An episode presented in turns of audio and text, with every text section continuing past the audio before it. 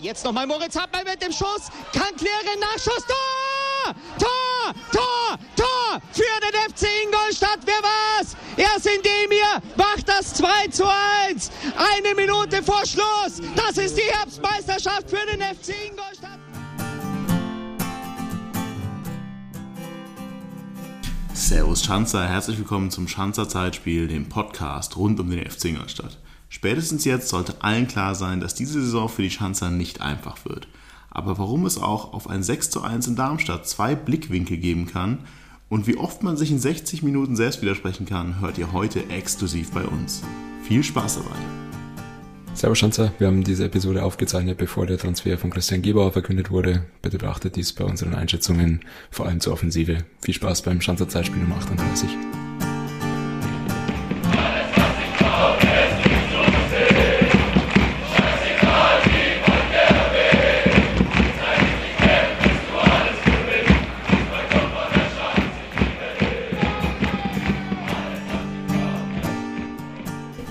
Servus Schanzer, es ist mal wieder soweit. Lang haben wir uns nicht mehr hören lassen, aber äh, ja, unverhofft kommt oft.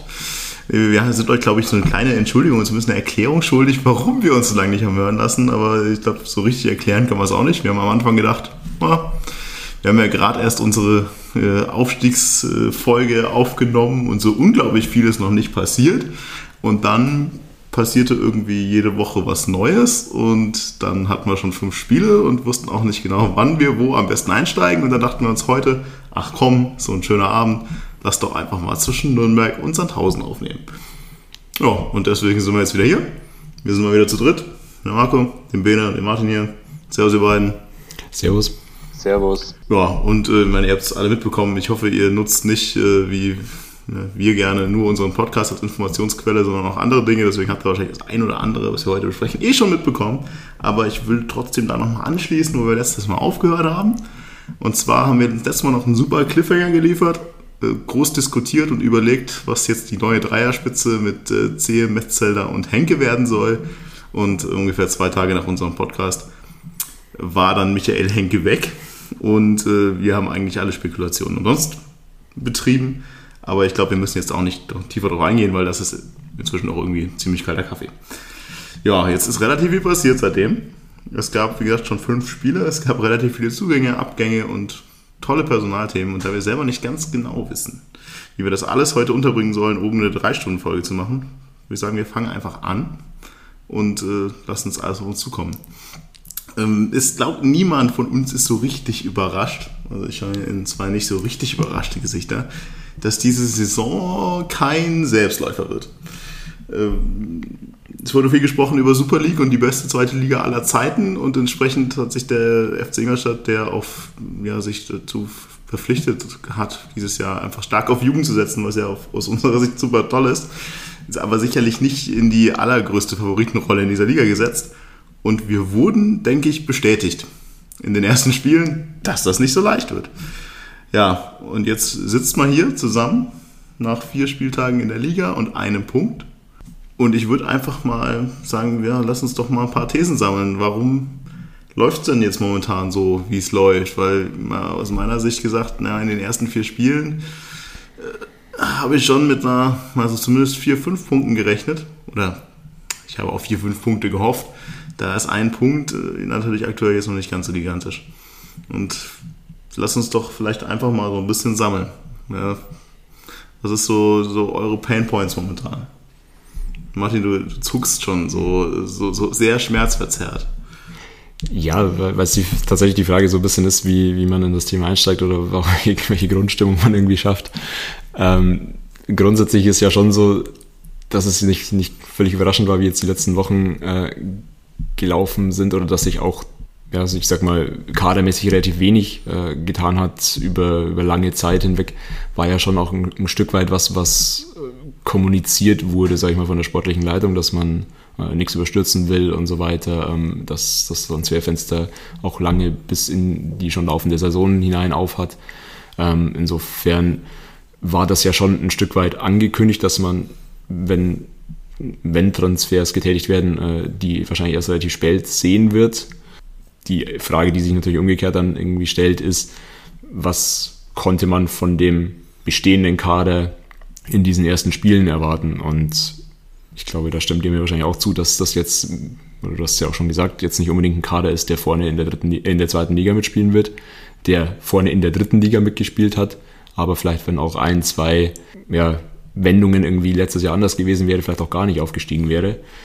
Ähm, insofern dann noch ein paar Abgänge zu verkraften hatte, jetzt noch Verletzungen zu verkraften hatte. Also die Frage, wo steht der Kader? Ist der Kader für sich genommen zweitligatauglich? Ähm, würde ich zumindest mit einem, mit einem Fragezeichen versehen. Ja, aber ich glaube, das war auch vielen und auch den Verantwortlichen bewusst zu dem Zeitpunkt. Ich mag deine positive Grundstimmung. Ähm, Bene, wie ist deine positive Grundstimmung so?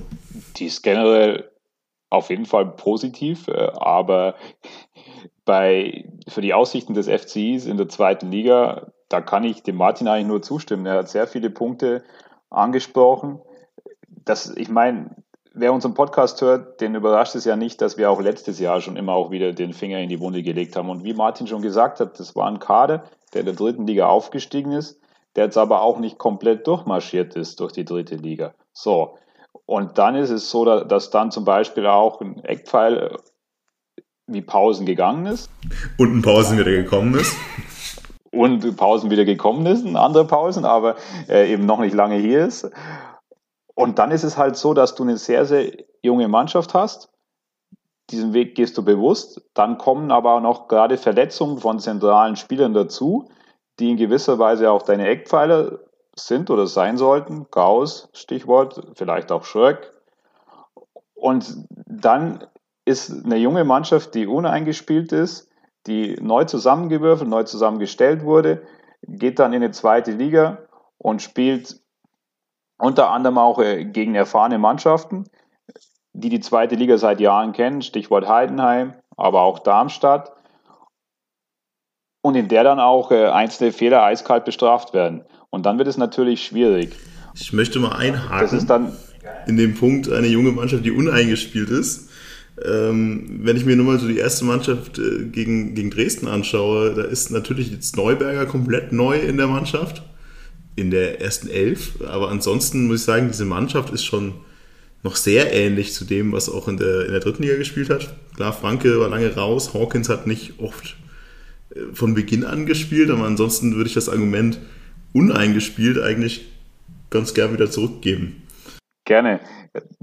Ich hätte es vielleicht äh, präzisieren können. In zentralen Mannschaftsteilen, die Innenverteidigung gab es so nie. Auch das Zentrum gab es eher selten, denn gerade in den letzten Spielen der dritten Liga war es meistens so, dass Stendera mit einem zweikampfstarken Sechser gespielt hat. Und dann hast du schon erwähnt, Hawkins war jetzt auch nicht der Stammspieler in der dritten Liga. Und dann ist es für mich so, an zentralen Stellen hat diese Mannschaft in der Konstellation nicht schon über einen längeren Zeitraum zusammengespielt. Gerade im Zentrum, also gerade im Zentrum in der Innenverteidigung. Und da ist für mich ein entscheidender Punkt. Ich störe euch ja nur ungern in eurem Ball hin und her gespiele. Aber was man auf jeden Fall auch noch ergänzen muss, ist natürlich, wenn, wenn man über eingespielt hat und so weiter spricht, dann natürlich auch, dass das halt einen Trainerwechsel gab. Also der mit einer neuen Idee kam, ähm, der, der bewusst quasi auch eingesetzt wurde, um eine Mannschaft weiterzuentwickeln, der eine eigene Idee mitbringt. Ähm, dass das unabhängig davon, wie viel jetzt Veränderung am Kader ist, ähm, nochmal auf jeden Fall ein Faktor ist, wo, wo man im Endeffekt Benes These so ein Stück weit zumindest unterstützen kann, ähm, dass natürlich die Idee noch nicht vielleicht bis ins letzte Detail verinnerlicht und, und erarbeitet ist, ähm, da auf jeden Fall noch mit reingreift. Äh, das, glaube ich, ist auf jeden Fall ein wichtiger Punkt, der natürlich noch ein ohnehin schon vielleicht äh, ja, Außenseiterkader zumindest in den ersten Spieltagen ähm, ja, in eine noch schwierigere Position bringt.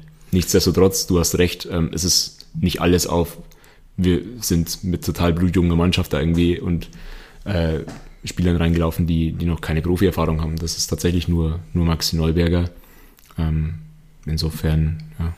Ich, ich, hake jetzt mal gerne bei Sachen ein. Ähm, der, der Punkt, Martin, du vorher sagtest, mit einem, du zweifelst die Zweitligatauglichkeit des Kaders an, ich würde es mal so äh, paraphrasieren. Ähm, mit oder ohne Verletzungen zu Saisonstart? Weil was, ja so, was ich mir öfter mal irgendwie gefragt habe, na klar, du hast eine extrem junge Mannschaft und du sagst natürlich auch, ich setze auf Jugend, setze auf Internetlösungen, auf Entwicklung, alles gut. Aber es ist natürlich schon auch symptomatisch, wie viele erfahrenere Stützen schon auch einfach verletzt sind, mit denen du halt nicht so richtig planen konntest. Deswegen, das würde ich halt so ein bisschen äh, nochmal einordnen wollen. Weil klar starten wir mit einer, mit einer Mannschaft, wenn du ein bisschen Probleme hast, irgendwie eine richtige Elf aufs Spielfeld zu bekommen, mal überspitzt gesagt. Und klar hast du vorher schon mal gesagt, naja, wir werden noch Spieler holen, wenn wir welche holen, später in der Transferphase. Deswegen ist genau die Frage. Also kann man jetzt so zum Start dem Dresden-Spiel jemandem etwas vorwerfen dafür, dass die Mannschaft so aussieht, wie sie aussieht? Nee, natürlich kommen dir die, äh, die Verletzungen nicht gerade zugute. Ähm, sowohl in der Breite des Kaders als auch dann eben in der Spitze, wie Ben ja auch schon wieder sagst, auf Schlüsselpositionen dann äh, in der Spitze vielleicht nicht, nicht zweitligatauglich bist, plus in der Breite, um vielleicht auch nochmal von der Bank dann irgendwie nachzulegen, ähm, nochmal zusätzlich Probleme hast. Und ich meine, zweitligatauglich ist ein großes Wort, aber was ich vorher gemeint habe, ist im Endeffekt, dass der Kader halt zum ersten Spieltag auf jeden Fall relativ unfertig war und äh, zu diesem Zeitpunkt natürlich in Einzelspielen was holen kann, aber wenn man es auf die gesamte Liga und die ganze Saison dann, dann sieht, natürlich auch Schwierigkeiten haben wird. Also für mich sind, also für mich sind natürlich die Verletzungen ein klarer Bestandteil. Denn das, das sind halt auch zentrale Akteure und wie schon angesprochen, es hat sich angedeutet, dass es vielleicht auch sinnvoll sein kann, Stendera neben einem zweikampfstarken Sechser im zentralen Mittelfeld spielen zu lassen. Dass das eine Option sein kann.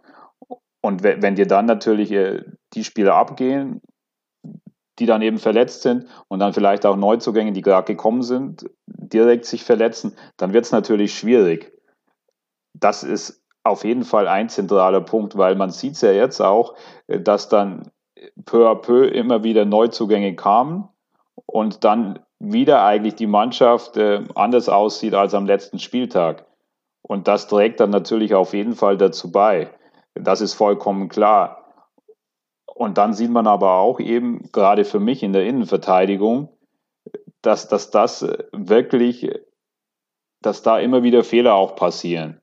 Und das kommt dann natürlich auch durch sowas zustande. Und das meine ich dann, dass sich die Mannschaft eben oder dass die in zentralen Bestandteilen eben nicht eingespielt ist. Und gerade dann vielleicht auch noch die Unerfahrenheit dazu kommt. Also mir ist dann zum Beispiel eben das 5 zu 1 im Darmstadt den Kopf, aber natürlich auch andere Tore wie eben, ich glaube, das war das 2-0 in Dresden, wo man sagt, das geht einfach in einigen Punkten dann viel, viel zu einfach. Und dann wird es umso schwerer, weil wenn ich eh mit einem Kader spiele oder einem Kader spiele, der über die mannschaftliche Geschlossenheit kommen muss und dann ich quasi einfache Gegentore bekomme, dann wird es sehr herausfordernd. Ja, ich glaube, das, äh, das können wir unterschreiben. Also vielleicht mal generell gesagt, auch dessen, grundsätzlich allein das Dresden-Spiel waren für mich drei Gegentore, die einfach viel zu einfach fallen. Also alle drei. Und das hat sich durchgezogen, auch gegen Darmstadt von den sechs, waren sicherlich viel zu einfach. Äh, jetzt ist so ein bisschen die Frage, weil du es vorhin schon sagst, ich glaube, das geht vielen so, dass man sich da sehr stark auf die Innenverteidigung einschießt in den ersten Spielen, was natürlich auch eine extrem starke Fehlerquelle war. Aber was man halt auch mal sagen muss, unabhängig davon, wie die Performance dann der einzelnen Innenverteidiger waren, was mich fast noch ein bisschen mehr wundert und ärgert, ist eigentlich, dass auch die Außenverteidiger, die ja gesetzter sind, auf jeden Fall Heinlo, der sowieso einer der besten Spieler letztes Jahr, dass die halt auch extrem schwach spielen und das einer jungen Innenverteidigung sicherlich nicht einfacher machen. Vollkommen klar, stimme ich dir auf jeden Fall zu. Also das äh, sieht man ja auch gerade, wenn wir vom Darmstadt-Spiel sprechen oder teilweise auch vom Dresden-Spiel. da hat man das Gefühl, man ist immer einen Schritt zu spät dran. Und dann äh, haben oder hat natürlich der Gegner auch überhaupt die Chance, über außen zu kommen, sich die Angriffe zurechtzulegen. Und dann sind die Innenverteidiger, beziehungsweise ist die Innenverteidigung halt das letzte Glied in der Kette und äh, muss dann versuchen, auch äh, zu retten, was noch zu retten ist, was dann eben manchmal schwer ist. Aber es sind eben auch, äh, es sind eben die beiden Bestandteile, dass zum einen dann teilweise die Abstände und das mannschaftliche Zusammenspiel nicht stimmt, aber dass dann auch individuelle Fehler dazukommen. Was für mich irgendwie also in der Defensivleistung also auch irgendwie sehr interessant ist, ist gefühlt aus meiner Sicht war es schon immer so, es läuft eigentlich immer ganz ordentlich, bis das erste Gegentor fällt. Und dann hat man das Gefühl, dass jegliche Struktur, die irgendwo in schwachen Pflänzchen da war, äh, halt komplett wieder auseinanderfällt. Ist das was, was mir nur so geht oder? Nee, also das kann man, glaube ich, schon auf jeden Fall unterstreichen, dass der Start in ein Spiel, ähm, ich glaube in allen Spielen, äh, nicht grauenvoll war, sondern man hat da einen Plan gesehen, man hat gute Ansätze gesehen, vielleicht auch mal ein, zwei gute Abschlüsse und so weiter. Ähm, ich würde eigentlich bei allen Spielen sagen, dass wir weitgehend im Spiel drin waren, dann aber zu einem gewissen Zeitpunkt irgendwie auch eine Art Dackenschlag, spätestens dann irgendwie durch einen Rückstand bekommen. Bei Darmstadt habe ich das Gefühl, der kommt irgendwie schon ein bisschen früher, schleichender, aber da zeichnet sich das erste Tor auf jeden Fall extrem in den Minuten davor ab. Ähm, und dann kommt natürlich wieder das Thema, dann kommen wir vielleicht auch wieder ein Stück weit auf die Innenverteidigung zurück, dann, dann brauchst du vielleicht auch eine, eine Erfahrung in so einer Schlüsselposition, sind wir wieder eigentlich an dem Punkt, ähm, um dann eben nicht auseinanderzubrechen, vielleicht auch mal um ja, einen Fehler verkraften zu können oder einfach auch äh, Nebenleute zu beruhigen und so. Ähm, das hat dann, klar, natürlich in dem, in dem Spiel gegen Darmstadt hat sich das eindrucksvoll gezeigt, äh, dass, dass du da vor der, vor der Pause irgendwie auseinanderbrichst. Klar, so ein Freistoß wie, der, wie das 3-0 ähm, kann immer mal drin sein, das hat jetzt nichts mit Auseinanderfallen zu tun. Aber das hätte genauso gut vielleicht auch gegen, gegen Dresden passieren können. Da hatte man vielleicht an einer anderen Stelle irgendwie noch mal ein bisschen mehr Glück, dass dann irgendwie ein, zwei Bälle noch am Pfosten gehen oder so. Ähm, das hätte aber da genauso passieren können. Ja. Also dem würde ich schon widersprechen. Also das ist mir zu wenig, dass man sagt, äh, quasi vor dem 1-0 und das 1-0 war dann immer der Knackpunkt, weil wenn man sich mal die vier Spiele anschaut, klar, bei zwei Spielen ist man in Rückstand geraten, Dresden und Darmstadt, aber das waren genau für mich die beiden Spiele, wo eben auch äh, das gegnerische Team schon vorher zwingender war, eher am Drücken war, wo man auch vorher schon dachte, oh, okay, also äh, wenn jetzt da ein Gegentor fällt, dann ist es nicht überraschend. Und bei Darmstadt ist mir noch im Kopf, dass irgendwie schon in den ersten zehn Minuten irgendwie zwei relativ gute Schusschancen waren, wo für mich dann Darmstadt auch präsenter war. Und in den anderen beiden Spielen, also gegen Nürnberg gab es eben kein Gegentor. Und äh, gegen Heidenheim waren wir ja sogar in Führung. Also deswegen ist, ist das mir zu wenig. Ich stimme dir aber zu, dass es über Phasen des Spiels immer wieder sehr, sehr gute Ansätze auch gibt, wo man auch sieht, dass die Mannschaft auf Augenhöhe sein kann. Da stimme ich dir komplett zu. Ja, es geht auch gar nicht darum, das irgendwie damit irgendwas zu erklären, sondern das einfach so symptomatisch, zumindest aus meiner Sicht ist, dass es immer wieder so eine Situation gab, in der wir uns komplett in den Stöcker gezogen haben. Wenn man auch dieses das Spiel gegen Heidenheim, das nach diesen, klar, sehr unglücklichen Nackenschlägen beiden war das halt auch dann irgendwie wieder Vogelwild, auch gefühlt auch gegen Aue war dann irgendwie nach dem einen Gegentor dann auch wieder diese Souveränität, was ja auch irgendwo klar ist. Du hast eh einen schweren Start, du hast eh irgendwie Nackenschläge, du hast eh irgendwie der, bist der Underdog, aber wir haben da gefühlt extreme Probleme damit, sobald irgendwas gegen uns läuft, dass das halt ganz wir dazu tendieren, die Scheunentore erst recht zu öffnen. Meine, auch so ein, das Ding Darmstadt-Ding, ich meine, das passiert ja auch sonst nicht. Also, da gab es ja dann die Diskussion, irgendwie war Neuberger angeschlagen, Geschichten, aber dass dann halt so dermaßen Bach runtergeht in der Nachspielzeit, quasi der ersten Halbzeit, das ist ja auch nicht äh, kein Zufall. Ja, vor allem, weil du es gerade auch so ein bisschen ansprichst. Also ich glaube, auf die Situation gegen Heidenheim kann man sehr, sehr gut eingehen. Also dann bekommt man das eins zu eins und ich glaube, da passt auch gut rein. Also erst am Wochenende wieder gehört, also Ralf Gunisch zitiert es immer wieder, dass, glaube, einer seiner ehemaligen Trainer immer wieder gesagt hat, die ersten fünf Minuten nach dem Gegentor, die sind sehr, sehr entscheidend oder nach einem Tor auch.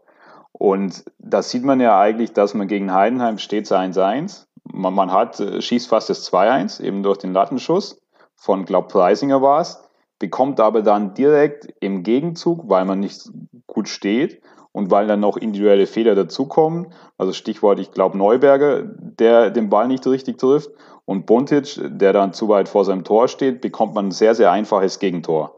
Und wenn man von symptomatisch spricht, glaube ich, dann kann man das sehr, sehr gut nennen, weil in solchen Situationen hilft dir einfach auch Erfahrung. Wenn eben an den zentralen Achsen erfahrene Spieler spielen, und die dann eben auch sowas beruhigen können. Weil gerade da ist es halt, oder muss man sehr, sehr aufpassen, dass man halt eben nicht naiv in Geschichten reinrennt. Ja, also generell, wir sind uns ja jetzt irgendwie relativ einig, dass es defensiv nicht die größte Stabilität gab in den ersten Spielen. Entsprechend hat sich ja auch noch mal einiges getan auf dem Transfermarkt zwischendurch. Also äh, die Verletzungen der Innenverteidigung waren eh klar. Dann hat sich jetzt zwischendurch auch noch Marx verletzt, als der Backup rechter Verteidiger eigentlich wäre. Ähm, mehr oder weniger sprechen, jetzt haben wir in den letzten drei Spielen drei Defensive nochmal geholt, wenn ich nicht irre. Linzmeier ist ja, ist ja eigentlich defensiv mehr oder weniger, äh, im Mittelfeld mehr oder weniger vielseitig einsetzbar, aber sicherlich eher als Sechser bei uns. Und dann nochmal bei Sandhausen bedient mit Röseler in der Innenverteidigung und ähm, Paulsen, der äh, jetzt äh, ohne Bart wieder da ist, ähm, als jetzt Linksverteidiger, hat schon Rechtsverteidiger gespielt, Innenverteidiger gespielt, jetzt spielt er auch Linksverteidiger. Hat die ähm, Schreibweise seines Namens auch noch geändert? Schreibweise des Namens geändert, Vornamen geändert, äh, Alter geändert, viele Dinge geändert. Ähm, aber im Grunde haben wir jetzt ja nochmal ordentlich nachgelegt. Hm.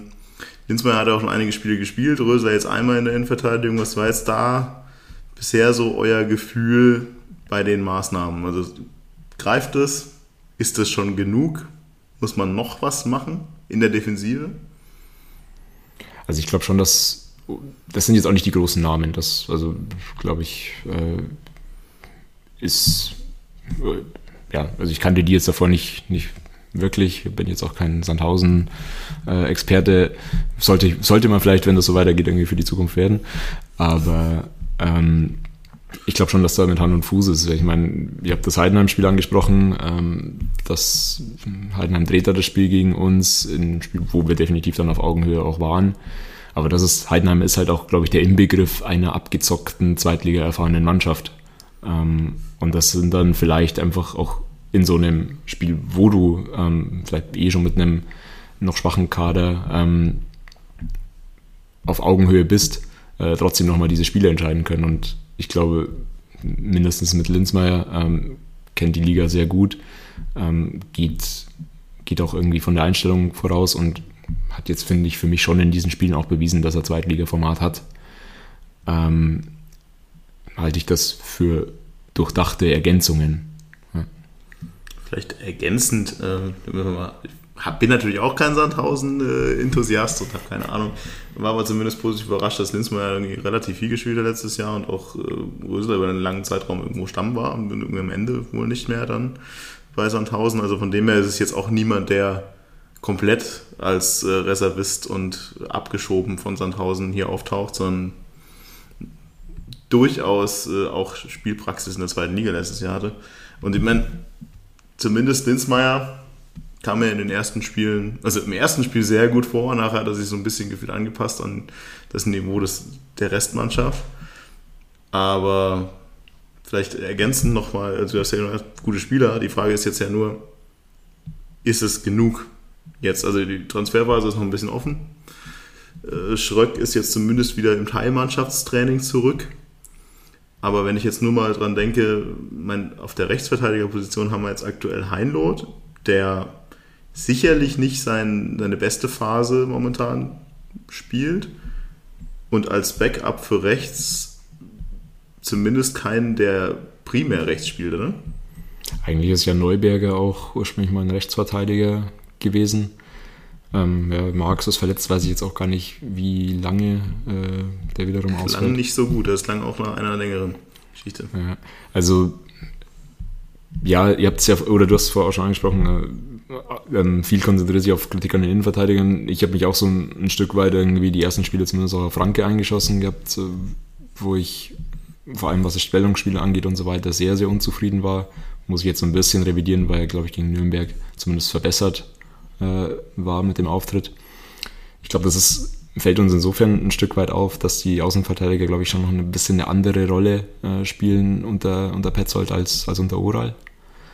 Ähm, weil sehr, sehr viele Halbfeldflanken auch geschlagen werden, geschlagen werden, was eigentlich, wenn man so die Drittliga-Erfahrungen mitnimmt, schon noch eine Stärke von Heinloth äh, war. Irgendwie ja, sind die beiden auch im Offensivspiel, finde ich, gerade nicht so extrem in Form. In der Rückwärtsbewegung auch immer wieder schlecht. Also ja, ähm, sicherlich eine Position mit, mit Verbesserungspotenzial. Paulsen kenne ich jetzt auch nicht wirklich, äh, zumindest noch nicht wirklich spielen sehen, aber auch da ist natürlich die Hoffnung mit, es ist eine, eine späte Verpflichtung, die gezielt wirkt, zumindest auf mich.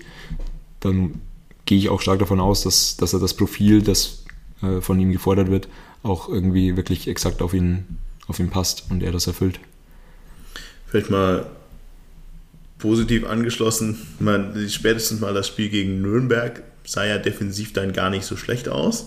Deswegen scheint es ja zumindest mal zu, zu fruchten. Aber Bene, du hast gerade schon gezuckt. Was ist deine, deine Einschätzung? So, nee, zu den Neuzugängen, also wollte ich nochmal sagen, also auf dem Papier, und da, da kann ich zustimmen, das ergeben die auf jeden Fall Sinn. Aber wie ihr es ja auch schon erwähnt habt, wir sind jetzt alle nicht so solche Transfermarktexperten, dass wir die sofort beurteilen können, wie ist die aktuelle Form des Spielers? Und ähm, schlägt er ein, schlägt er nicht ein.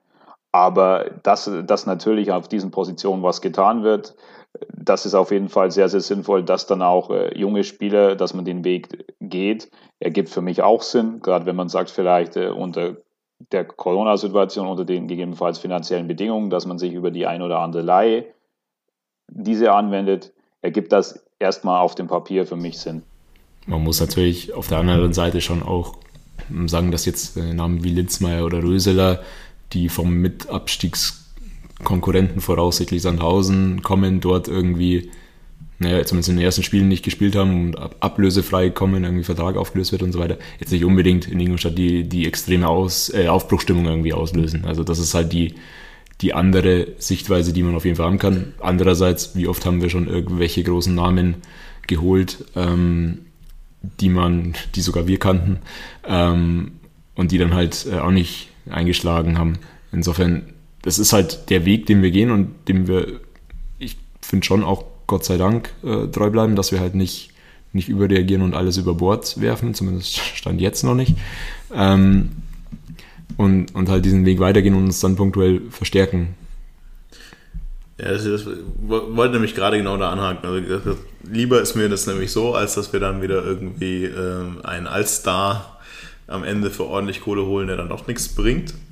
Und im Endeffekt, was man jetzt sieht, ist ja genau das, was ich vorhin gesagt habe. Wir haben eigentlich meines Erachtens einen ausgewogenen Kader gehabt mit vielen jungen Spielern, die aber halt an wichtigen Positionen, auch dann Leute wie Gauss und eigentlich auch Heinloth und der Innenverteidiger Ströck, halt schon mit mehr Erfahrung haben, die halt jetzt dann teilweise fehlen, teilweise nicht so unglaublich gut spielen.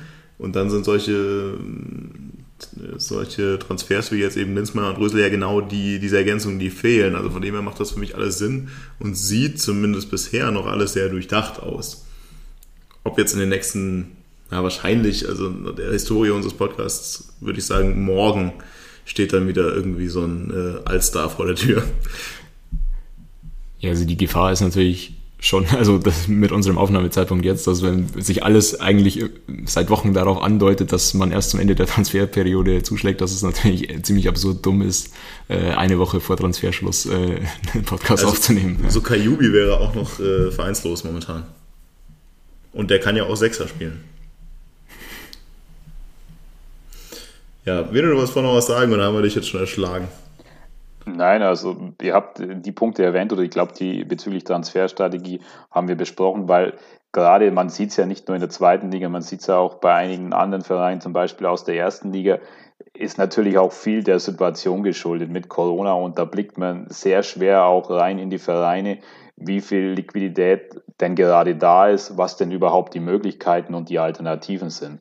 Und deswegen zusammenfassend für mich ergibt die Strategie auf jeden Fall auf dem Papier erstmal Sinn. Denn wie ihr schon erwähnt habt, ich denke, als FC hat man auch nicht die Möglichkeiten, dass man jeden Spieler, den man will, auch sofort bekommt, sondern man muss sich immer wieder kreative Lösungen suchen. Siehe auch zum Beispiel damals bei dem Dennis Ecker Dayensa. Und deswegen wird auch gar nicht so viel anders übrig bleiben. Und da muss man halt versuchen, dass man äh, aus, diesen, aus dieser Mischung aus vielleicht erfahrenen Spielern, die aber irgendwo anders äh, nicht mehr Stammspieler sind, mit vielleicht äh, jungen Spielern, denen ich eine gewisse Perspektive im Hinblick auch auf Spielpraxis zeigen kann, eine Mannschaft zusammenbaut. wie, wie sehr tun jetzt die Abgänge weh von Robin Krause, Björn Paulsen und auch irgendwo Gordon Büch? Die wir ja beim letzten Mal noch gesagt haben, naja, okay, Björn Pausen naja, war irgendwo mal abzusehen. Also den hätte man eh nicht halten können, das ist glaube ich auch klar, aber Robin Krause ist natürlich im Nachhinein schon jetzt irgendwie einer, der genau fehlt, oder? Der zumindest in, in, in dem ersten Spiel in Dresden auf jeden Fall gefehlt hat. Also ich finde jetzt, dass, dass Linzmeier ihn doch ersetzen kann, also oder sogar mehr Zweitliga-Format hat als Krause, es ist immer schwierig, eins zu eins Spiele zu vergleichen. Ja, im Nachhinein ähm, redet man sich natürlich eh leicht, aber ich meine, ja. Ich hätte, ich hätte gerne halt wirklich äh, Ben Baller auch gesehen, weil der relativ gute erste Eindrücke irgendwie hinterlassen hat, was ich einerseits gehört habe, einerseits auch in dem, in dem Spiel gegen Eichstätt, das ist nur Eichstätt, aber gesehen habe. Aber ich glaube, dass das auch eine sinn, ein sinnvoller Transfer war. Ähm, insofern, ich meine, worüber wir dann auch irgendwie reden müssen, wenn wir sagen, trauen wir jetzt drei Abgänge hinterher, ist natürlich eben, wie groß der Kader dann mittlerweile wird. Wir haben viele Verletzte, müssen sozusagen jetzt noch irgendwie reagieren, aber irgendwann werden die ja vielleicht auch wieder fit. Der, der Kader ist tatsächlich schon dann sehr groß. Also ist vielleicht auch noch zu erwarten, dass in der Woche, die wir jetzt noch übrig haben, nicht nur Zugänge, sondern vielleicht auch nochmal Abgänge passieren. Ja, die graue Geschichte ist natürlich eh jetzt im Nachhinein äh, äh, doof dahergeredet, ist eh klar, wie schon gesagt, also Ben Baller wäre sicherlich äh, super, wenn er da wäre und dann am besten natürlich die Kombination ursprünglich mal gewesen, Ben Baller Stendera, was ja jetzt momentan irgendwie so ein bisschen bittererweise eher länger nicht passieren wird, aber dann äh, trauern wir mal keinen äh, Abgängen hinterher, außer äh, Niskanen dem möchte ich jetzt schon kurz noch hinterher trauern und bin tatsächlich aber auch sehr gespannt, was er dann in, in Schottland so tun wird, weil er ist ja dann doch mit einem sehr doch relativ emotionalen Posting gegangen, dass er es eigentlich ganz toll fand bei uns, aber sportlich halt scheiße. Hm. Dem Fall alles Gute in Schottland. Ja, auf jeden Fall jemand, äh, bei dem man äh, sicherlich nicht nachtreten sollte, weil er sich glaube ich, schon sehr, sehr gut verhalten hat. Ähm, man kann, glaube ich, schon auch darüber diskutieren, ob er genug Chancen bekommen hat, das wirklich zu zeigen. Andererseits muss es ja dann auch irgendwie ähm, die Einschätzung gegeben haben von, von Leuten, die ihn Tag für Tag im Training gesehen haben, dass, es, dass er uns in dieser Phase nicht weiterhilft. Ähm, ja, ja ähm, das ist auf der rechten Seite eh ein bisschen komisch. Also mit Leister ist es ja auch immer so. Vielleicht, aber wenn wir schon dabei sind, Jetzt haben wir irgendwie viel über Defensive geredet und defensive Probleme. Was ist denn mit der Offensive? Also ich habe am Anfang noch gesagt, naja, solange die Defensive nicht stabil ist, kannst du relativ schwer bewerten, wie gut die Offensive eigentlich ist. Und von dem, was man von, zumindest ich von, von Merlin Röhl und auch von Bibia gesehen habe, ist das sehr stark gewesen in den Phasen, in denen halt nach vorne was ging. Aber wie seht ihr denn die Zweitligatauglichkeit der Offensive jetzt mit der aktuellen Verletzungssituation vor allem? Also wie auch schon erwähnt bzw. angedeutet, Bilbia und Röhl, die werden auf jeden Fall ihre Schritte machen. Also die, die werden auch noch nicht äh, konstant jedes Spiel richtig, richtig gut spielen, aber wie du schon auch gesagt hast, es sind sehr, sehr vielversprechende Ansätze da und dann muss sich natürlich so ein junger Spieler auch an eine höhere Liga erstmal noch gewöhnen, aber da sehe ich auf jeden Fall das Potenzial und äh, dass man, dass man damit auch äh, auf jeden Fall in die zweite Liga gehen kann, beziehungsweise sehe ich das auf jeden Fall. Und dann hast du im Sturm sowieso, also Kutschke, der die zweite Liga auch sehr, sehr gut kennt. Und über Ecker da Jenser haben wir ja eh drüber gesprochen, dass der das Potenzial auf jeden Fall für diese Liga hat. Also da mache ich mir aktuell nicht äh, die größten Sorgen. Aber was auch klar ist, dass natürlich äh, es nicht schaden würde, eine gewisse Variabilität noch zu haben, Alternativen, die ich eben reinbringe und die sofort da sind. Ähm, ja, also die, die vier, die du genannt hast, würde ich größtenteils unterstreichen und sie sind ja dann irgendwie auch mehr oder weniger gesetzt. Die Frage ist vielleicht, die mir da die meisten Bauchschmerzen eigentlich bringt, ist, wer ersetzt Stendera? Ja gut, der Ansatz ist war ja jetzt gegen Nürnberg auch schon äh, quasi Röhl in diese, in diese Position zu bringen. Das hat gegen Nürnberg, ich finde, durchwachsen funktioniert. Also war jetzt mit Sicherheit nicht das, das beste Spiel von, von Merlin Röhl. aber ich traue ihm das langfristig schon zu, ähm, auch so eine, so eine zentrale Rolle einzunehmen. Ähm, nichtsdestotrotz weiß ich jetzt auch nicht, wie, wie lange Stendera ausfällt. Ich glaube, es war die, die absolut schlimmste Befürchtung hat sich jetzt noch nicht bewahrheitet. Ähm, insofern mehrere Wochen, was auch immer das bedeutet. Aber um, um da auch nochmal den Bogen irgendwie zu fassen, also ich sehe jetzt auch bei Verstärkungen, die ich mir noch erhoffe, schon auch eine Tendenz Richtung, Richtung Offensive, weil es ja auch eine Offensive war, in der wir jetzt noch gar nichts im Endeffekt verstärkt haben, ähm, die aber auch in der dritten Liga jetzt nicht unbedingt herausragend war. Ähm, ich sehe Ayensa in den ersten Spielen eigentlich richtig, richtig bemüht und auch von der, von der Körpersprache her überragend. Ähm, hat noch ein bisschen Abschlussglück, aber ich glaube schon, dass da nochmal einen Schritt nach vorne geht. Und bei, bei, bei Fitschu und äh, bei Merlin stimme ich auch zu, dass die nochmal einen Schritt nach vorne gemacht haben gegenüber der Drittligasaison, auch, auch Verantwortung übernehmen, auch mal, ich glaube, das Spielsystem lässt es auch zu, dass sie ins Dribbling gehen. Ähm, da waren ab und an gute Ansätze, auch mal irgendwie Passkombinationen, wie zum Beispiel bei dem Tor gegen Heidenheim. Ähm, ja, also da wäre eher so vielleicht nochmal ein, ein Zugang, der irgendwie einfach die, die Gesamtqualität dann nochmal erhöht, der auch mal irgendwie Stamm spielen kann oder einfach ja, nochmal einen anderen ja. Charakter irgendwie reinbringt. Aktuell habe ich tatsächlich eher so die, den Gedanken, den halt auch Bene hat. Also, naja, momentan stellt sich das vorne halt ziemlich von alleine auf. Also, also selbst trotz Stendera nicht da. Also mit äh, Bibier, Röhl, Kutschke und Ayensa über Kutschke kann man immer streiten, wie man will, aber irgendwie scheint er ja doch irgendwie noch was, zumindest an Räumen zu reißen da vorne.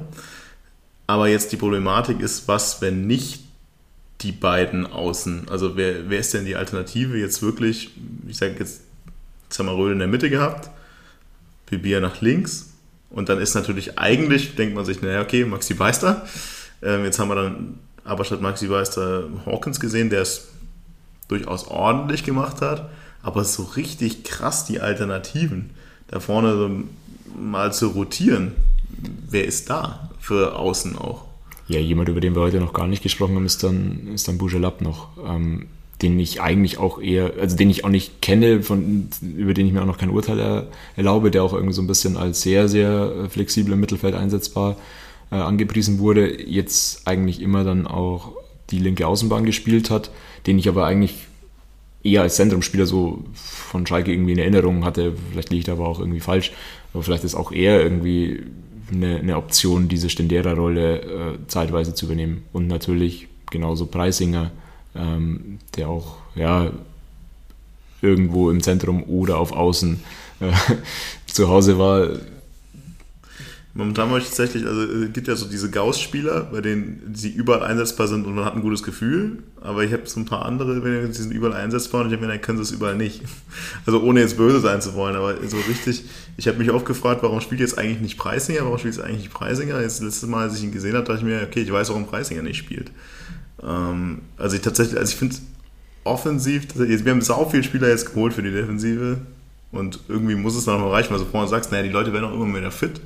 Und irgendwann haben wir halt einfach einen verdammt großen Kader. Aber selbst wenn die Leute vorne fit wären, so diese richtige Variabilität, zumindest über Außen, finde ich schon einfach dünn. Auch wenn Pujelab außen spielen kann. Ich weiß es halt tatsächlich auch nicht, wie, wie gut er dann irgendwie außen ist. Aber hm. eben die Frage, also vielleicht mal eher die konkrete Frage in die andere Richtung gestellt. Müssen wir in den nächsten sieben Tagen, wie lange ist das Transferfenster noch offen? Irgendwie so. Noch jemanden holen und wenn ja, auf welcher Position vorne? Also wie ihr schon erwähnt habt, natürlich würde das helfen, wenn da noch äh, so eine zusätzliche Qualität in der Spitze dazukommt.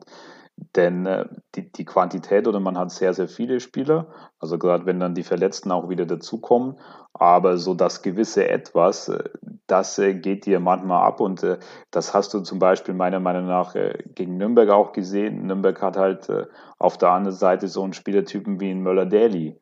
Und so ist es auch so, dass, dass der ein oder andere Zweitligist noch so ein, zwei, drei Spieler hat mit einer gewissen individuellen Qualität, die halt auch mal ein Spiel allein entscheiden können.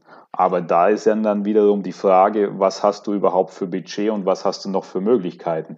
Und da fällt es mir schwer, von außen äh, reinzublicken. Ja, also ich glaube tatsächlich, das ist wahrscheinlich utopisch zu sagen, wir holen so einen Spieler, der die Qualität hat, in der zweiten Liga so ein Spiel alleine zu entscheiden. Das glaube ich bei uns eh nur Ayensa. Und so viel holen, also das so kurzfristig zu holen, natürlich schwer. Aber tatsächlich, meine Frage geht auch eher in die Richtung, also ich weiß gar nicht, brauche ich überhaupt für die erste Elf, wenn dann für Standera? Mir geht es tatsächlich eher darum, naja, was mache ich denn eigentlich, wenn dann doch mal Bibia ausfällt? Dann, dann wird es mir gefühlt irgendwie so dünn. Also genau, also sowas wäre natürlich noch ein sehr interessanter Spielertyp. Also dann so ein junger 1 zu 1, äh, der im Dribbling stark ist, der mal quasi vielleicht ein, zwei Räume schaffen kann, wo aber auch klar ist, er hat noch nicht die Konstanz. Sowas könnte ich mir zum Beispiel sehr, sehr gut vorstellen, dass man eben schaut, auch noch ähm, die Augen offen hält beim Transferfenster, wenn das zugeht, äh, irgendwie vielleicht äh, gerade von Erstligisten und so weiter, wo, wo dann für den einen oder anderen Spieler klar ist, jungen Spieler, dass sich eben die Einsatzchancen nicht so auftun. Also das könnte ich mir als sehr, sehr stimmigen Transfer vorstellen, weil, wie du schon erwähnt hast, ich gehe jetzt nicht davon aus, weil sonst hätte man es wahrscheinlich schon gemacht, dass man eben noch die Möglichkeiten hat, eben einen Stammspieler mit einer Qualität in der Spitze zu verpflichten, der auch Spiele im Alleingang entscheiden kann in der zweiten Liga. Lass ich so stehen.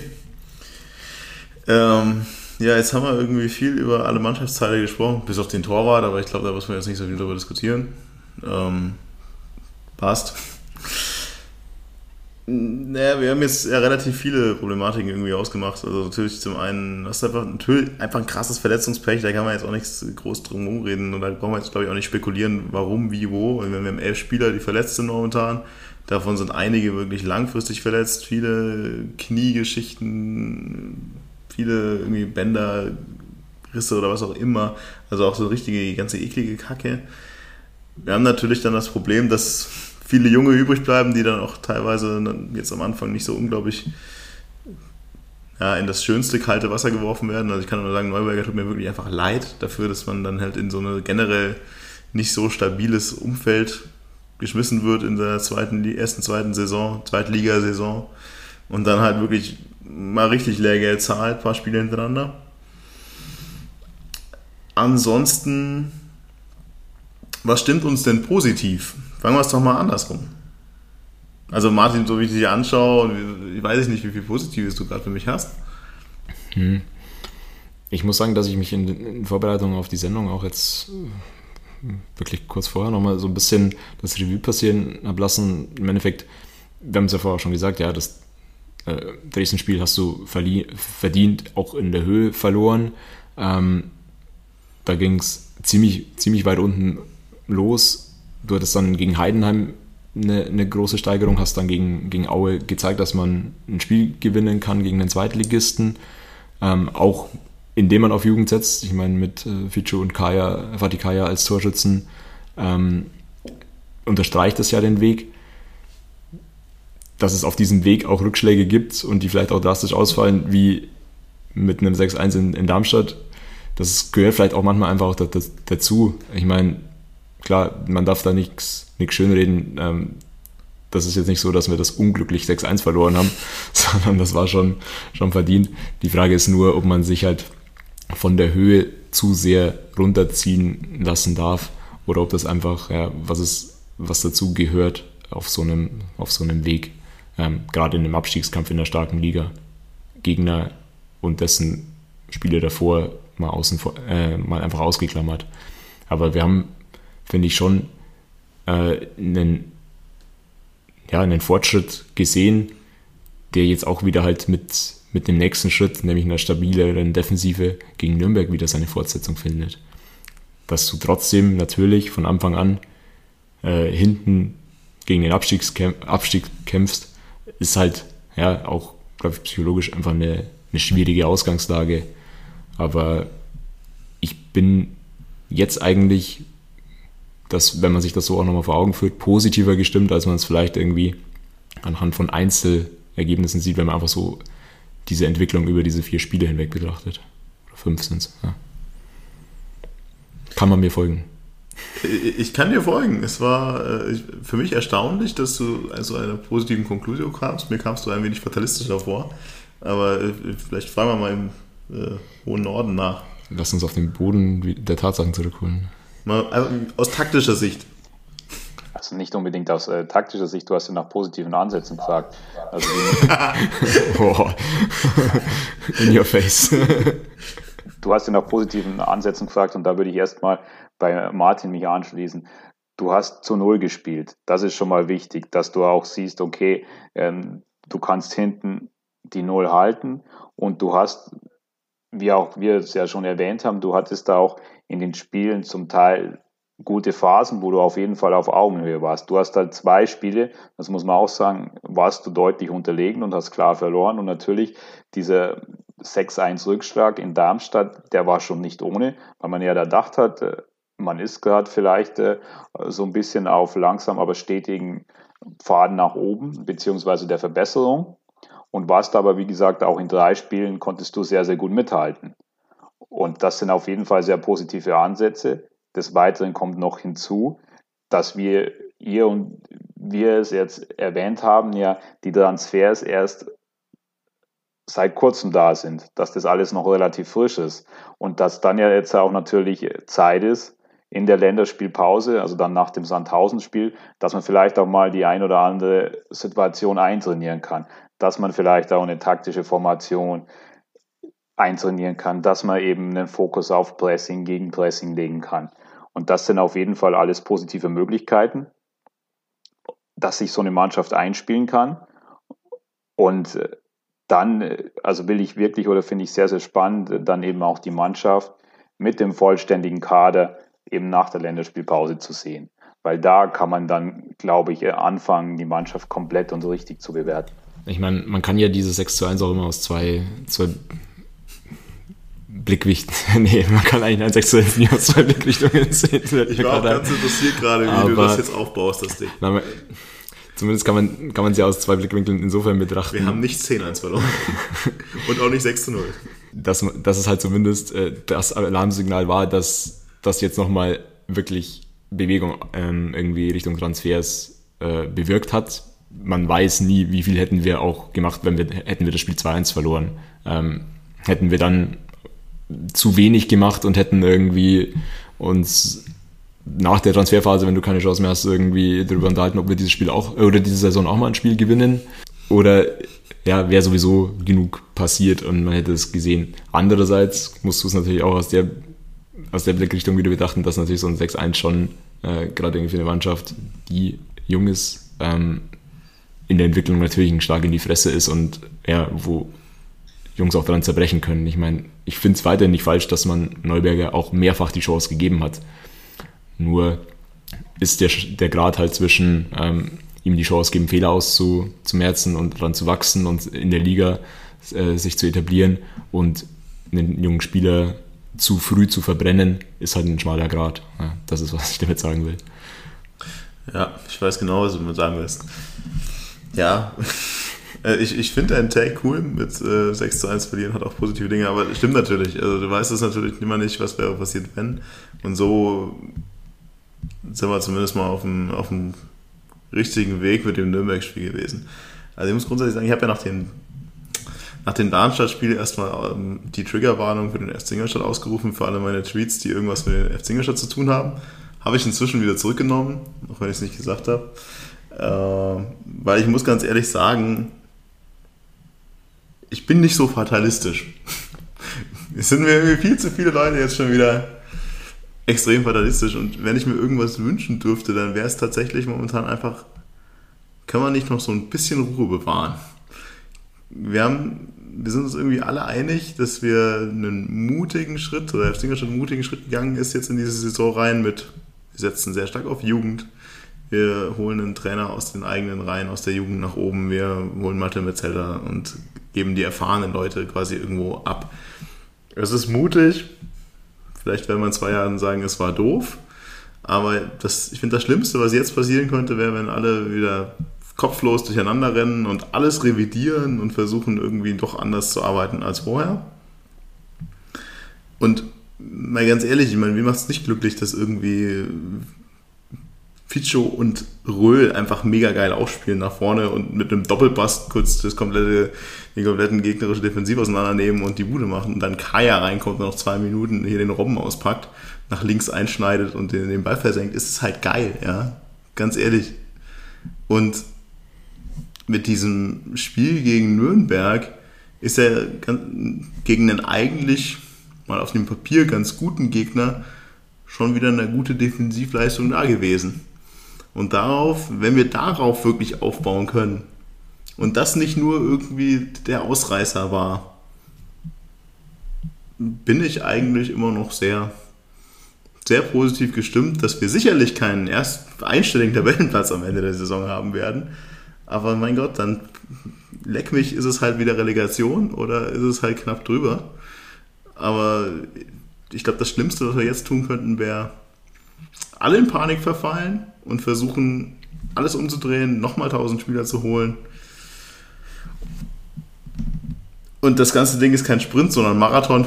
Haben wir irgendwo ein, irgendwo ein Phrasenschwein, keine Ahnung. Aber wenn dann diese Spieler zurückkommen, wenn Elba und Gauss und Co. und Chandera vielleicht doch nicht zu lang verletzt ist, wenn die zurückkommen, dann hast du halt trotzdem irgendwie eine geile Mannschaft. Und dann bist du ganz froh über die Spieler, die du jetzt geholt hast, weil auch ein Linzmeier und ein Rösler sicherlich nicht schaden werden.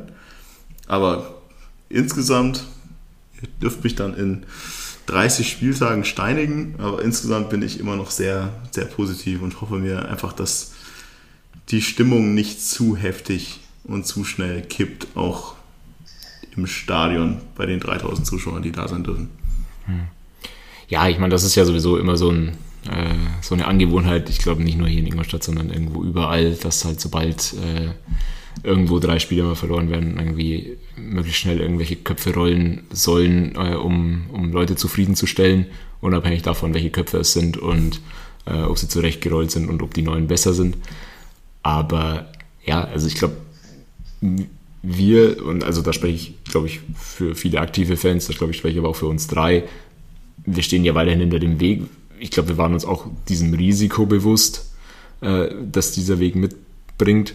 Ich meine, es wurde schon vermittelt, dass der Verein von, von dem neuen Trainer ähm, überzeugt ist, dass, er, dass man ihm auch zutraut, eben eine Mannschaft zu entwickeln. Und das würde sich ja im Idealfall dann auch in Ergebnissen niederschlagen.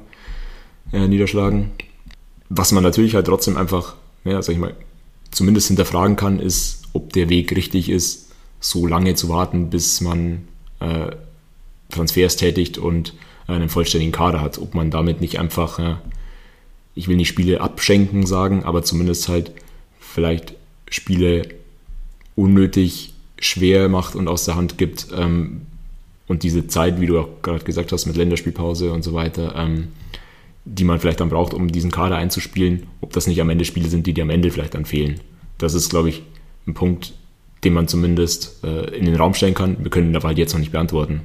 Ähm, ich glaube, der Weg ist bewusst gewählt worden. Ob er dann sich am Ende in den Klassenhalt niedersteckt, können wir nicht sagen.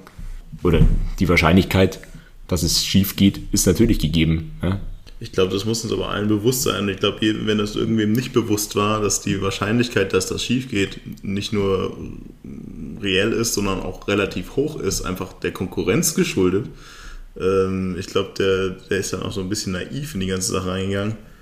Und ja, was du sagst mit dem, haben wir zu spät Spieler geholt, ist halt auch schwierig. Also die Frage ist ja, kriegst du, hättest du diese Spieler drei Wochen früher überhaupt bekommen, die richtigen? Oder sind das eben auch Spieler wie jetzt vielleicht dann eben Mösler und, ähm, und Linsmeier, die vielleicht dann erst absehen konnten, hey, es wird in Sandhausen nicht die Stammposition, die ich eigentlich gerne hätte. Und ich musste notgedrungen vielleicht auf dieses Spiel warten, aber hätte, hätte. Also wir werden es wahrscheinlich nie richtig auflösen können, was jetzt richtig und falsch war. Also ich kann euch da nur zustimmen. Also vor allem, das ist ja nicht dem FC Ingolstadt, wie gesagt, allein geschuldet. Man braucht sich nur in die erste Liga, in der ersten Liga umsehen. Man braucht nur zu anderen Vereinen in der zweiten Liga schauen. Stichwort natürlich die großen Vereine, Bremen, Schalke. Also das war vollkommen klar, dass sich da in diesem äh, Transferfenster wahrscheinlich erst sehr, sehr viel zum Ende tun wird. Und deswegen, also bringt es meiner Meinung nach ebenfalls nichts, dass man jetzt da in Panik verfällt, weil eben sich der Kader erst dann relativ spät sehr wahrscheinlich zusammenfindet und man dann eben schauen muss, dass man die richtigen Schritte und Wege geht. Und deswegen, wie schon erwähnt, also für mich kann man die richtige Situation und die Mannschaft und auch die Spiele dann erst vollumfänglich nach der Länderspielpause bewerten. Und deswegen stecken da auch viele Unwägbarkeiten drin. Aber klar ist natürlich auch, äh, dass es äh, wichtig wäre, dass man vielleicht jetzt gegen Sandhausen auch auf jeden Fall punktet, dass man das Spiel nicht verliert um dann nicht auch in so einen Negativstrudel auch zu geraten. Weil wenn sich dann Unsicherheit äh, einfach breit macht, dann ist das natürlich eine umso noch schwierigere Situation. Ja. Ich glaube, das ist eine gute Überleitung auch. Also im Grunde kann man ja so leicht mal, so sollte man einfach einen Blick nach vorne werfen. Du sagst, das nächste Spiel ist gegen Sandhausen. Hm, jetzt vorhin mal irgendwann gesagt, die ersten drei Gegner waren sicherlich nicht die dicksten Fische im Teich und auch Nürnberg Mai, bei, bei aller Liebe und bei aller Vergangenheit ist es sicherlich momentan auch nicht der, der dickste Fisch im Teich. Jetzt kommt dann mit Sandhausen eher wieder ein Gegner, der auch eher gegen Abstieg spielen wird. Und da langsam sollten wir dann halt dann vielleicht auch mal Richtung drei Punkte schielen. Und auch mal beweisen, dass auswärts halt auch geht, ohne vollkommen hinten die Bude voll zu bekommen weil danach ist Länderspielpause, ja, dann kann man so ein bisschen sammeln, Wunden lecken, einspielen und dann geht es halt auch direkt weiter mit Bremen. Und die jetzt nicht gut, nicht gut drauf sind, aber sicherlich dann irgendwie einer zumindest der größeren Namen der Liga ist. Ich meine, die These ist natürlich schon auch, dass vielleicht irgendwie das System, die, die Ansätze, die wir jetzt gesehen haben äh, unter Petzold, äh, vielleicht auch gegen ähm, gegen die größeren Mannschaften oder die dominanter auftretenden Mannschaften uns, uns möglicherweise auch weiterhilft. Ich meine, das hat sich ja jetzt schon sehr gezeigt, dass wir extrem vertikal äh, spielen, dass da also selten drei, drei Pässe am Stück irgendwie äh, erfolgen, die, die dann außerhalb des letzten Drittels irgendwie noch sind. Ähm, der Ballbesitz äh, ist, glaube ich, also ich weiß nicht, ob eine FC Ingolstadt Mannschaft, ja jetzt nie unbedingt für, um, für krassen Ballbesitzfußball äh, bekannt war, aber schon mal so wenig Ballbesitz hatte, selbst zu Hause gegen Aue 41% Ballbesitz, äh, in den Auswärtsspielen sogar unter 40% Ballbesitz jeweils. Das ist schon, schon heftige Zahlen natürlich zumindest. Aber es kann natürlich durchaus sein, äh, dass, das, dass dir das gegen die, die größeren Mannschaften in Anführungszeichen ähm, dann, dann zugute kommt kann natürlich auch komplett nach hinten losgehen. Die These hatte ich auch, äh, die, aber das steht und fällt natürlich einfach mit einer stabilen Defensive. Also wenn du dann sagst, naja, ich muss mich gegen den großen Gegner darauf verlassen, dass ich hinten sicher stehe und dann guten Ball nach vorne schlage, dann muss es mal mindestens so gut sein wie gegen Nürnberg und ich wage auch die These in den Raum zu werfen, dass Nürnberg jetzt offensiv und spielerisch auch nicht gerade das, äh, das größte Feuerwerk abgezogen hat gegen uns. Und natürlich wird auch nicht jedes Mal äh, Linzmeier irgendwie auf der Linie retten können. Das ist, ist, uns auch klar. Und dann, du wirst Rückständen auch hinterherlaufen müssen. Ähm, und da, das hatten wir vorher schon. Ähm, das war jetzt bisher nicht unbedingt äh, die, die größte Stärke. Gut, dass du sagst, können wir das Linzmeier-Ding vielleicht nochmal würdigen, weil ich fand es im Stadion ja schon geil. Aber wenn man sich diese Zusammenfassung anschaut, dann siehst du, dass er einen Vollsprint abzieht und genau weiß, was passieren wird, in Gefahr läuft, dass er das Abseits aufhebt und schon so, sofort durchsprintet hinter Buntic, weil er sowieso genau weiß, dass da gerade alle versagen werden und er den 100 nie kratzen muss. Und genau so kommt es halt. Und ich glaube, das hätte wahrscheinlich sonst auch niemand gewagt. Alle anderen hätten versucht, nicht das Abseits aufzuheben. er, ist, er ist, halt der Depp, wenn, wenn der Querpass kommt, aber ja. Genau. Er ist halt genau der Depp, wenn der so, ach guck, der sich ehrlich mit dem Abseits lasse, aber es war auch geil. Also hier ein virtuelles Herzchen, äh, das keiner sieht. Um, ähm, Mich übermannen die Gefühle. Das ist doch ein perfektes positives Schlusswort. Besser geht's ja fast nicht mehr. Schlusswort. Schlusswort. Nochmal Schlusswort. Haben wir, hast du noch was, Martin? Hast du noch ein bisschen Negativität? Weil vorher warst du so negativ, jetzt bist du gut gelaunt und grinst teilweise. Nee, ich widerspreche mich ja, äh, widerspreche mir ja auch in jedem zweiten Satz, habe ich das Gefühl, aber. Ja, ist kein Problem. aber genau das ist halt auch die Ausgangslage. Das macht uns so sympathisch. Nein, so gut. Also im Grunde, dann äh, würde ich sagen, machen wir Schlusswort. Also, wie ich ja bis vorhin schon gesagt habe, also wir bauen jetzt auf dem auf, was wir gegen Nürnberg gesehen haben. Wir stecken den Kopf nicht in den Sand, glauben weiter an unseren Weg und an drei Punkte in Sandhausen und dann eine Länderspielpause, die uns gut tut und nicht zusätzlich Unruhe reinbringt, egal wie. Ich sehe nickende Gesichter. Ja, ich, ich weiß nicht, ob du noch irgendwie auf die anderen Mannschaften äh, im Verein schauen wolltest. Meine, das, auch da ist jetzt Saisonstart, aber ähm, wir hatten das irgendwann mal als Rubrik angedacht. Du, äh, ich glaube, das werden wir fröhlich das nächste Mal wieder aufnehmen, genau wie äh, mein Rant über das hässliche blaue Ausweichtrikot. Genau, so, aber das machen wir heute nicht mehr, würde ich sagen. Oder haben wir noch? Ja, wunderbar. Wir kommen wieder dazu. Kein Stress. Jetzt müssen wir uns nur erstmal aufs Wesentliche konzentrieren. Das Wesentliche ist gerade nicht den ganzen Laden abzufackeln. In diesem Sinne, wir sehen uns in Sandhausen und ansonsten nach der Länderspielpause wieder zu Hause gegen Bremen. Viel Spaß, Schanzer. Bis dann. Ciao.